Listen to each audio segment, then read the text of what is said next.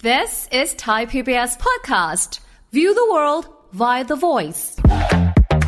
ที่วันนี้เราต้องมาคุยกันว่าเมื่อไหร่จะซื้อรถยนต์เนี่ย เพราะว่าทางฝั่งของเครดิตบูโรเนี่ยออกมาบอกว่า โอ้โหตอนนี้หนี่เสียจากรถยนต์มันเยอะมาก ก็ มันเยอะแบบแสนกว่าล้านแสนกว่าล้านนี่ก็ประมาณอัตราแบบบ้านๆ ครึ่งหนึ่งของงบประมาณกระทรวงศึกษาธิการ โอ้โหโอเค เพราะความคุ้มค่าแต่ละคน มันไม่เหมือนกัน อืม แต่การคำนวณต้องเป๊ะ ครับ แค่นี้เลยเฮียว่าทั้งหมดเนี่ยตอบไม่ได้อยากได้รถคันไหน อืม แล้วผ่อนไหวไหม แล้วตอบให้ได้ว่าคุ้มค่าหรือไม่สามคำถามนี้ครับ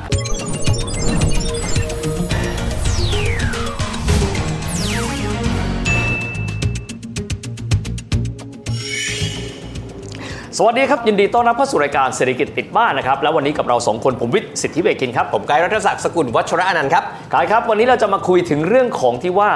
คนเราแต่ละวันแต่ละวันแล้วก็เดินทางค่อนข้างเยอะนะฮะ แน่นอน มัตัดสินใจแหมเรานั่งขนส่งสาธารณะต่อไปดี หรือว่าเราซื้อรถยนต์ดี อ่ามั มันมีหลักคิดยังไงบ้างในการที่จะคิดสำหรับคนที่อาจจะเริ่มต้นเข้าสู่โลกอาชีพ แล้วคิดว่า ซื้อรถก็มีข้อดีแต่มันก็หนักอยู่เนาะบางคนบอกใช้ขนส่งสาธารณะโอเค แต่ว่ามันก็ไม่ค่อยสะดวก ปกติเนี่ยผมว่าถ้าคุณผู้ชมดูเศรษฐกิจติดบ้านจะเห็นว่าผมไม่เคยใส่เสื้อดำกางเกงดำรองเท้าดำขนาดนี้ เออ เพราะว่า เพราะ เรื่องนี้มันหนังชีวิตนะเฮีย อืม เพราะว่าหนึ่งอ่ะเราส่วนใหญ่แล้วเราซื้อรถเนี่ยเราจะไป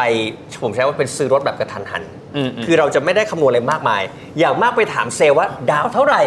เออ ผ่อนกี่เดือน อืม และก็ดอกเบี้ยเท่าไหร่ อืม โดยเฉพาะไอ้ช่วงการจัดสารพัดมอเตอร์เนี่ยเอ็กซ์โปมอเตอร์โชว์เนี่ย อืมอืม ศูนย์เปอร์เซ็นต์เนี่ยคนยิ่งเฮโลไป ถูกต้อง แต่คนยังไม่รู้ว่าเอ้ยเมื่อไหร่เราควรจะซื้อรถประเด็นมันคืออย่างนี้เฮีย ผมว่าทุกวันนี้เนี่ยผมว่าคุณผู้ชมไปไปตามซอย อืม หรือเวลาคุยกับใครก็ได้ เวลาเขาพูดถึงว่ากินข้าวกินอะไรเที่ยงเนี้ยเขาก็จะพูดเรื่องรถด้วยนะคือเหมือนรถยนต์มันอยู่ในบทสนทนาของคนไทยตลอดเวลา อืม แต่สิ่งที่มันน่ากลัวคือว่าที่วันนี้เราต้องมาคุยกันว่าเมื่อไหร่ถึงซื้อรถยนต์เนี่ย อืม เพราะว่าทางฝั่งของเครดิตบูโรเนี่ยออกมาบอกว่าโอ้โหตอนนี้หนี่เสียจากรถยนต์มันเยอะมาก อ๋อ มันเยอะแบบแสนกว่าล้านแสนกว่าล้านนี่ก็ประมาณอัตราแบบบ้านๆครึ่งหนึ่งของงบประมาณกระทรวงศึกษาธิการ โอ้โห โอเค ไม่ใช่เยอะนะ โคตระเยอะ อืม วันเนี้ยผมก็เลยจะพามาตั้งคำถามกันก่อนว่า เอ๊ะซื้อรถแต่ละคนเฮียอยากได้รถอะไรก่อนนะ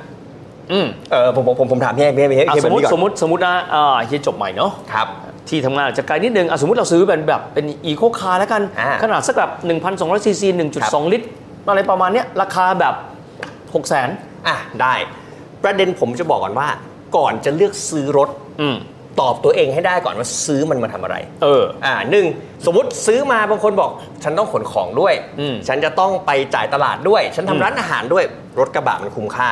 แต่ถ้าแบบว่าเราดูกันแบบตามแบบเทรนด์ของ อืม คนที่เป็นกลุ่มเป้าหมายรายการนี้เขาบอกเป็น first jobber ผมก็เลยตีว่าเอาเมฟเอาแบบนี้ เรามาดูว่าอีโคคาร์เนี่ยถ้าจะซื้ออีโคคาร์จริง อืม ๆ ด้วยงบเท่านี้ ด้วยเงินเท่านี้ คุณไหวไหม เพราะว่าที่บอกหนังชีวิตคือเราไม่ได้คิดแค่ค่าน้ำมันนะครับ เราคิดสารพัด อืม ใช้คำว่ามันเป็น blind cost หรืออ ม ต้นทุนตาบอด คือเราไม่มีวันมองเห็นจนกว่าเราจะจ่ายมันนะ โอ้โอเค โอเค blind cost นะ blind cost เพราะฉะนั้นผมอยากให้ทางทีมงานเสกกระดานพิเศษมา อืม อยาก เอ้า มาอีกแล้ว กระดาน นี่ มา ผมบอกกับคุณผู้ชมนะว่าเป็นหนี้ไม่สนุก และผมบอกกับคุณผู้ชมว่าไม่เป็นหนี้อ่ะดีที่สุด น่ะ แต่คำถามคือว่าโหถ้าชีวิตมันมันจำเป็นแล้วอะ่ะมันต้องเป็นหนี้เนี่ยคำถามคือว่า ซื้อรถคุ้มไหม อืม ผมอยากให้ตอบคำถามตัวเอง ผมจะชวนตั้งคำถาม 3 ข้อ ข้อทีหนึ่งอยากได้รถอะไร อืม อันนี้จุดตั้งต้นนะ จุดตั้งต้นก่อน อยากได้รถอะไร ซึ่งไอ้คำถามนี้ก็ต้องมามามากับไลฟ์สไตล์ของเราว่า อืม เอ๊ะขนของไหมหรือแค่อีโคคาร์ สะดวกสบาย สะดวกสบายประหยัดน้ำมันแล้วแต่ อืม ประเด็นก็คือว่าวันนี้ผมให้แนวทาง คุณผู้ชมไปคำนวณได้ แต่นี่มันเป็นหลักการ ผมบอกก่อนว่าณวันนี้เนี่ยอีโคคาร์ที่อยู่ในตลาดบ้านเรานะครับ ผมไม่สามารถใส่ราคาเป๊ะๆได้ อืม เพราะจะเป็นการไปโฆษณาเขา ผมก็เลยใส่ประมาณว่าอันณวันนี้เนี่ยอยู่ที่ 6 0 0 0 0 0 บาท อืม นะครับขนาด 1,200ซีซีอู้เหมือนเฮียเหมือนเฮียพูดมาเป๊ะเมื่อกี้เลย ง่า นะ ยเพราะว่ามันเป็นรถเซกเตอร์ยอดนิยมไง อืม สำหรับคนที่เป็น first jobber อ่ะก็คือราคากระทัดรัดหน่อยนะหาที่จอดก็ง่ายสบายๆไหม ก็ราคาก็ถือว่าเข้าถึงได้ อืม ประหยัดน้ำมันไหมก็ยอมรับว่าประหยัดกว่า และก็มันสามารถเข้าถึงได้ด้วยเรื่องของโปรโมชั่นต่างๆ ประเด็นคือว่ามันไม่ใช่ที่ว่าคนไทยจะรวยจนถึงว่าซื้อเงินสดได้ นึกออกเลย รถยนต์เป็นสิ่งที่ภาษาฝรั่งเขาเรียกว่า ticket size คือ ครับ ค่าราคามันอะสูง เพราะฉะนั้น ใช่ ก็เลยใช้บริการทางการเงินคือบรรดาแบบมีดาวบ้าง ครับ แล้วก็จ่ายผ่อนบ้างกันแล้วแต่เทอมนะ 48 60 72 เดือนเป็นต้น และทีเนี้ยผมอยากให้บอกก่อนว่า ให้แยกเป็น 2 ก้อนนะครับ ก้อนแรกคือเงินดาวน์ อืม เงินดาวน์คือสมมติว่า เอ๊ะผมซื้อรถราคา 6 0 0 0 0นมาบอกโอ้ยผมยังไม่พร้อมอ่ะแต่ผมมีอยู่ประมาณสักก้อนหนึงคือ 2 0 0 0 0 0 อืมอืม อีก4ี่แสนเนี่ยค่อยจัดไฟแนนซ์ผ่อนเป็นเดือนๆไป อ่ะโอเค ผมบอกผมแยกแยกแยกแยกแยกแยกสองก้อนนะครับ เงินผ่อนกับเงินดาวน์ อืม เงินดาวน์เยอะหมายความว่าเราผ่อนจะน้อยลง แล้วดอกเบี้ยจะถูกครับ ครับ อ่ะแต่ถ้าเราดาวน์น้อยผ่อนเยอะดอกเบี้ยหลังอ่านครับ อืม เพราะว่ายอดไฟแนนซ์จะเยอะ ใช่ แล้วอย่าลืมนะครับว่าไอ้ที่ผมคำนวณมาเนี่ย คุณผู้ชมลองคำนวณกลับไปก็ได้นะครับ มันเกินราคารถนะครับ อ๋อ เพราะอย่าลืมว่าเพราะอย่าลืมว่าไอ้ไอ้ไอ้ยอดผ่อนเนี่ยมันรวมดอกเบี้ยไปแล้วด้วย ครับ มันเกินราคา 6 0 0 0 0นแน่นอนครับ อืมอืมอืม แต่เราก็ต้องยอมรับว่าด้วยเงื่อนไขชีวิตคำถามคือว่า เอ๊ะเราจะผ่อนเท่าไหร่ดี เราจะดาวน์เท่าไหร่ดี ผมอยากให้มาตั้งคำถามแบบนี้ว่า ผมใส่ไว้สองทางเลือกแล้วกัน อืม ทางเลือกแรกอุ้ยเรามีเงินสัก25เปอร์เซ็นต์25เปอร์เซ็นต์ของ6 0 0 0 0ก็แสนห้า ตัวราคารถ ตัวหารถอ่ะสมมติพร้อมไหม สมมติ first jobber จบใหม่เนี่ย ผมบอกเลยว่าโอกาสที่จะมีรถ ผมบอกว่ายากมาก ถ้าไม่ใช่ต้นทุนที่บ้านดี อืมอืม หรือถ้าไม่ขยันเก็บเงินหรือหาเงินเนี่ยผมบอกเลยว่าอันเนี้ยอาจจะเป็นเรื่องที่ท้าทายสำหรับชีวิต แต่ตั้งไว้ก่อนก็ได้นะครับ ทางเลือกที่หนึ่งเอ๊ะดาวน์สัก25เปอร์เซ็นต์ไหม ครับ ดาวน์แสนห้า อืม ดอกเบี้ยเนี่ยผมบอกก่อนนะครับ ดอกเบี้ยเนี่ยผมตั้งเป็นตุ๊กตาไว้ แต่เราต้องไปดูหน้างาน เพราะบางทีอุ้ยศูนย์เปอร์เซ็นต์น่ะ อืมมันเขาจะมีโปรโมชั่นบางช่วง ถูกต้อง เขาเรียกว่าซับดอกเบี้ยให้ ใช่ครับ ต้องไปดูนะตอนนั้น แต่ณวันนี้ที่เราออกอากาศผมเช็คมาเนี่ยก็คือ 2.5%นี่คือรถใหม่ป้ายแดงนะครับ ผ่อน 60 เดือน ดีดตัวเลขออกมาแล้ว 8,000 บาท อืม อืมไม่รู้ว่าไหวไม่ไหวอ่ะเทียบอีกอันหนึ่ง อือหือ ผมแบบเอ้ยตอนนี้ผมมีเงินไม่ถึงแสนห้าเงี้ยไม่ถึงแสนด้วย อืมอืม แต่ผมมี 9 0 0 0 0ถ้าผมดาวน์สัก 25เปอร์เซ็นต์ อืมอืม หกแสนดาวเก้าหมื่นอย่าลืมครับ อันเนี้ยผ่อน 60 เดือน ครับ คือผ่อน 5 ปี อืม แต่อันเนี้ยผ่อน72 เดือนคือผ่อน 6 ปี ระยะเวลาที่ยาวขึ้น แบงก์ก็ต้องเอาค่าความเสี่ยงตัวเองเข้าไปใส่ครับ โอ้ เพราะอย่าลืมนะครับว่าถ้าคุณยิ่งผ่อนด้วยงวดเดือนที่เยอะ โอกาสที่คุณจะมีการผิดนับชำระมันก็มีตามนะครับ แน่นอน เพราะมันยาวขึ้น ถูกต้อง อืม เพราะฉะนั้นจาก 2.5 เขาก็คิดเป็น 3.5 แต่คุณได้หายใจหายคอนะ อืม เพราะคุณได้ผ่อนถึง 72 เดือน ปรากฏผมดีดตัวเลขออกมาแล้วว้ามันต่างกันแค่ 140 เองเฮีย อืม คำถามมันคืออย่างนี้ครับคำถามคือว่า โปรโมชั่นแต่ละเดือนที่คุณไปดู อยากให้ตั้งไว้ว่า เอ๊ะ เราดาวไหวเท่าไหร่ และกลับมาที่เราไหวที่ดอกเบี้ยเท่าไหร่ ผ่อนเท่าไหร่ ผมบอกก่อน คุณผู้ชมโชคดีมากฮะไม่ต้องคำนวณเองครับ เว็บไซต์ Finance Road เขามีเขามีบริการให้คำนวณครับ แต่แค่ตอบคำถามตัวเองให้ก่อนว่า อยากได้รถคันไหน เราไหวดาวเท่าไหร่ อืม ดอกเบี้ยณตอนนั้นที่แบงค์เขาจัดกี่เปอร์เซ็นต์ ผ่อนกี่เดือน และมันก็จะออกมาที่ตัวเลขนี้ครับคือ 8,000 บาท อืม แต่คำถามคือว่าเฮียครับ 8,000 เนี่ย มันต้องตั้งคำถามที่สองต่อฮะ ผ่อนไหวไหม อืม เออ โอ้คำว่าผ่อน เออ ไหวไหมนี่คือไปดูสัดส่วนเทียบกับเงินเดือนนะ ถูกต้อง ว่าเป็นกี่เปอร์เซ็นต์ของเงินเดือน และ ครับ ท้ายที่สุดจะทำให้เราเหลือในการดำรงชีวิตแล้วก็ออมเท่าไหร่ เพราะฉะนั้นผมอยากให้ตั้งคำถามนี้ตอบให้ชัดว่า ไปและแบบตั้งคำถามคือไปทีละด่านนะครับ รถที่อยากได้และด่านต่อไปครับคือว้าผ่อนไหว ผ่อนไหไหวไห ม ม อ่า ฮ่า ผมตั้งคำถามแบบนี้ว่า คือปกติอะครับด้วยภาระการผ่อนของมนุษย์เรา นักวิเคราะห์การเงินเขาก็บอกว่าเราเราก็ไม่ควรเกิน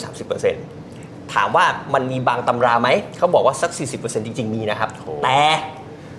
ยุคนี้ค่าใช้จ่ายมันแพงครับเนี่ยต้นทุนมันขึ้นครับกับเพราจานหนึ่งก็โอ้โหไปเท่าไหร่แล้วนึกออกไหมฮะ ผมเลยใส่ที่ 30%ประเด็นคือแบบนี้ครับทำตาราง 3 ช่องครับ เงินเดือนเท่าไหร่ อืม 30%ของเงินเดือนอ่ะมีอะไรบ้าง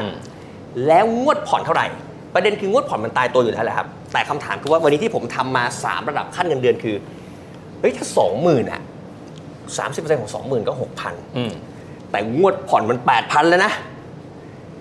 ไหวไหมอ่า โอเคไหมผมจะไม่ตอบว่า อย่าซื้อเลย อืม แต่ผมจะถามใหม่ว่า ไหวไหม ไหวหรือเปล่า เออไหวไหม สมมุติว่าเอ๊แปดพันเรามีภาระได้มากสุด 6,000 สมมุติ 6,000 เนี่ย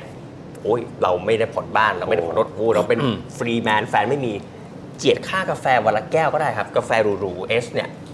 เจียดวันละแก้ว รับรองอีก 2,000 มาตูถึงคำถามต่อไปคืออ่าสองหมื่นมันก็ซื้อได้นะ ถ้าเราลดค่าใช้จ่ายในชีวิตลงนะครับคำถามต่อไปคือ 30,000ล่ะ ยิ่งกว่าซื้อได้ครับ โอเค สามหมื่นก็คือ 30%ของยอดผ่อนก็คือ 7,500 ยอดผ่อนเท่าไหร่ฮะ8,000อุ๊ยควักอีกแค่ 500 เอง มันก็ไปได้ และสุดท้ายครับ 40,000 40,000เนี่ยด้วยความว่ารูมของ 30%ของเขาอะครับมันสูงที่สุด ครับ 40,000 บาท มนุษย์เงินเดือนเราไม่ควรมีภาระผ่อนเกินหมื่นสองค่างวด 8,000 โอ้โห มีเงินเหลือผ่อน iPhone นะไม่ได้บอกให้ใช้เงินฟุ่มเฟือยนะ อันนี้แค่เปรียบเทียบ อืม คำถามที่ผมกำลังจะถามคุณผู้ชมต่อไปนี้คือ ผมไม่ได้บอกว่าเงินเดือนนี้ไม่ควรซื้อ เงินเดือนนี้ควรซื้อ แต่ผมจะบอกว่า เมื่อเทียบกันแล้วเราไหวไหมเออ ถูกต้อง เพราะท้ายที่สุดแล้วเนี่ยนะครับ สิ่งที่เราคำนวณต้องคิดแบบนี้ครับว่า 8,000 บาทแต่ละเดือน ถ้าเราลองมาดู ถ้าหากว่าเราไม่ซื้อรถ อันนี้ ครับ เทียบเป็นอีกตัวหนึ่งนะฮะ ครับ ถ้าเราไม่ซื้อรถเนี่ย 8,000 บาทเราทำอะไรได้บ้าง ใช่ บางคนอาจจะคิดแบบนี้ ถ้า 8,000 บาทในช่วงกรอบเวลาเช่น 60 เดือนน่ะ บวกกันออกมาแล้ว ออกมาเป็นเงินเท่าไหร่ เราสามารถเอาไปใช้ส่วนนั้นเพิ่มเติมได้อย่างไรบ้าง เพราะว่าสิ่งที่ไกด์พูดมา มันไม่ใช่จบในตัวนะครับ มันยังมีค่าประกันรถ ค่าพรบ โอ้โห ค่าเชื้อเพลิง โอ้โห ค่าที่จอดรถ ตายแล้ว นะครับ ครับ บางคนคิดแบบนี้ครับ ก็อยากซื้อแหละ ครับ แต่เราลองประวิงเวลาต่อไปไหม อือหือ บางครั้งเนี่ยทุกคนอาจจะเริ่มตั้งต้นนะครับที่ว่าเราผ่อนไหวเดือนละเท่าไหร่ ครับ เปรียบเทียบกัน แต่ที่สุดแล้วเราอาจจะไม่คิดว่าค่าเสียโอกาสจากเงินก้อนนั้น ซึ่งสามารถเอาไปออมหรือก็ลงทุนได้ ครับ เป็นทางเลือกไม่ได้บอกว่าไม่ต้องซื้อนะครับ ครับ แต่เราลองเปรียบเทียบกันดูว่าในวัยนั้นเราจำเป็นหรือไม่ เราผ่อนไหวไหมไม่ว่าเนี่ยเราต้องดูต่อไปด้วยฮะว่า โธ่ คุ้มค่า นี่ ห แห รื ละ อ ครับ ไม่ อืม สามคำถามเนี่ยตอบให้ชัดเจนครับ ประเด็นคืออย่างนี้ครับ อยากให้เทียบกัน เมื่อกี้เฮียพูดพูดมาแล้ว กรณีที่มีรถกับไม่มีรถ อืม สมมุติไม่มีรถ วันวันหนึ่งเนี่ยมนุษย์เงินเดือนเนี่ยเขาบอกชีวิตกรุงเทพเนี่ยต่อให้ใช้รถไฟฟ้าเนี่ยต้องมีการเดินทางหลายต่อเนี่ยผมเอาเฉลี่ยคือ 200 บาท แต่คุณผู้ชมไม่ต้องใส่เหมือนผมนะ ใส่ตัวเลขที่จ่ายจริง อืมอืม สมมุติว่าผมไปถามนายกมานายกบอก 200 บาทต่อวัน อันหนึ่งเดือนมี 30 วัน เพราะฉะนั้นค่าเดินทางเพียวๆคือ 6,000 ครับ สมมุติแบบนี้ครับเฮียเงินเดือน อืม 20,000 ผมบอกว่าเราควรมีภาระไม่เกิน 6,000 ใช่ไหมครับ แต่ 6,000 เนี่ย มันไปแล้วกับค่าเดินทาง มันไม่ไหวแน่นอนนึกออกไหมฮะ แต่ต้องไปดูในขั้นเงินเดือนต่อไปว่า เอ๊ะ เมื่อเราเทียบสัดส่วนแล้วเนี่ย มันไปไหวไหม อืม ตั้งต้นที่ค่าเดินทางต่อวันก่อนครับ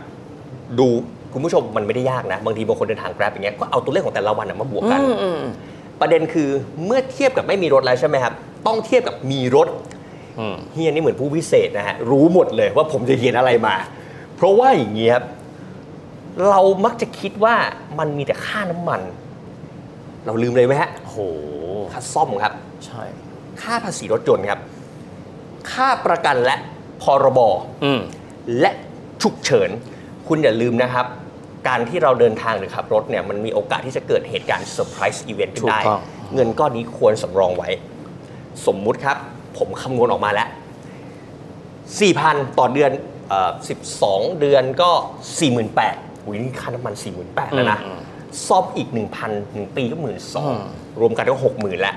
60,000บวกภาษี2,000 ต่อปีก็ 62,000 62,000บวกประกันพรบรวมทั้งหมดเลย ปีหนึ่งคุณต้องมีค่าใช้จ่ายเฉพาะรถยนต์นะครับ84,000ถ้าหารเป็น 12เนี่ยต่อเดือนคือนอกจากเฮียต้อง ผมพูดแบบบ้านๆนะ นอกจากเฮียมีปัญญาดาวแล้วอะเฮียต้องมีปัญญารับผิดชอบเรื่องเหล่านี้ด้วย มีค่าใช้จ่ายจากการมีรถ ใช่ อีก มันมี อืม คำถาม 2 ชั้นนะครับ เพราะฉะนั้นคุณจ่าย 7,000 แต่เป็น 7,000 ที่ไม่รวมงวดผ่อนนะครับ อืม เพราะฉะนั้นหมายความว่าสมมติคุณผ่อน 60 เดือน ค่างวดผ่อน 8,000 โอ้บวกเข้าไปหมื่น คุณต้องบวกอีก 7,000 เป็น 1 5ื่นเพราะฉะนั้นอยากให้ตั้งคำถามดีๆครับว่า ในเงินเดือนที่เราได้ เราหักค่าเดินทางมาก่อน แล้วไอ้ค่าเดินทางเนี่ย มาดูว่า เอ๊ะ ถ้าเราคำนวณไปคำนวณมาแล้ว มันคุ้มค่าไหม อืม อย่างที่ผมบอกผมไม่ได้บอกว่าตัวเลขที่น้อยกว่า เป็นตัวเลขที่ควรตัดสินใจ แต่สมมุติว่าผมบอกอุ้ยเฮียบ้านเฮียอยู่ไกลมากเลยแต่เฮียยอมจ่ายแพงกว่า แต่เฮียได้ความสะดวกสบายในชีวิต อืมอืม มันก็คุ้มค่าแก่การซื้อครับ เพราะความคุ้มค่าแต่ละคนมันไม่เหมือนกัน อืม วันนี้คุณผู้ชมสังเกตนะผมตั้งคำถามเปิดเลยนะ แต่การคำนวณต้องเป๊ะ ครับ แค่นี้เลยเฮียว่า ทั้งหมดเนี่ยตอบไม่ได้อยากได้รถคันไหน อืมอืม แล้วผ่อนไหวไหมแล้วตอบให้ได้ว่าคุ้มค่าหรือไม่สามคำถามนี้ครับ ชอบมากเลยครับว่าการคำนวณต้องเป๊ะนะครับ ครับ เพราะหลาย ๆ ครั้งเนี่ยพอคนเราอยากใช้เงินสิ่งที่เกิดขึ้นคือคิดเข้าข้างตัวเอง โอ้จริงๆ พยายามที่จะใส่ตัวเลขเข้าไปในแต่ละช่องแต่ละช่องเนี่ย ครับ ให้ต่ำที่สุดเพื่อ ครับ ที่ตัวเองจะได้ใช้ ท้ายที่สุดเราไม่ได้บอกว่าดีหรือไม่ดี ครับ แต่เราลองมาคำนวณตัวเองอย่างเป็นจริง แล้วจะพบนะครับว่าคำตอบสุดท้ายตัวเองเลือกเองอันไหนเหมาะสมที่สุดนะ ถูกต้อง อันนี้ ครับ เป็น สำคัญมาก ๆ รายการเราพยายามให้หลักคิดนะครับกับแต่ละคนว่าเวลาที่เราจะต้องเริ่มวางแผนทางการเงิน ครับ เราควรต้องวางแผนอย่างไรแต่สำคัญมาก ๆ ยอมรับเรื่องของความเป็นจริง เราจะเห็นภาพที่แท้จริงชัดเจนนะ ครับ นะ ผมผมก็จะบอกว่าเห็นด้วยกับเฮียนะครับ อืม อย่าสุรุ่ยสุร่ายกันนะครับ เพราะว่า อืม อย่างที่บอกอะถ้าเราซื่อสัตย์กับตัวเองยังไง เราไม่มีทางเป็นหนี้และไม่ถึงทางตัน นะครับ แนี้เลย อ่ะนั่นเป็นภาพรวมรายการของเราในวันนี้นะครับ วันนี้เวลาหมดลงแล้วนะครับ ยังไงมาพบกับประเด็นดี ๆ แบบนี้กัน ครับ ใหม่นะครับสำหรับวันนี้ลาไปก่อน สวัสดีครับ สวัสดีครับ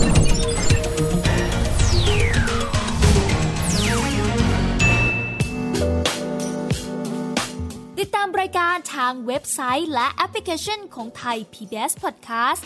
Spotify SoundCloud Google Podcast Apple Podcast และ YouTube Channel Thai PBS Podcast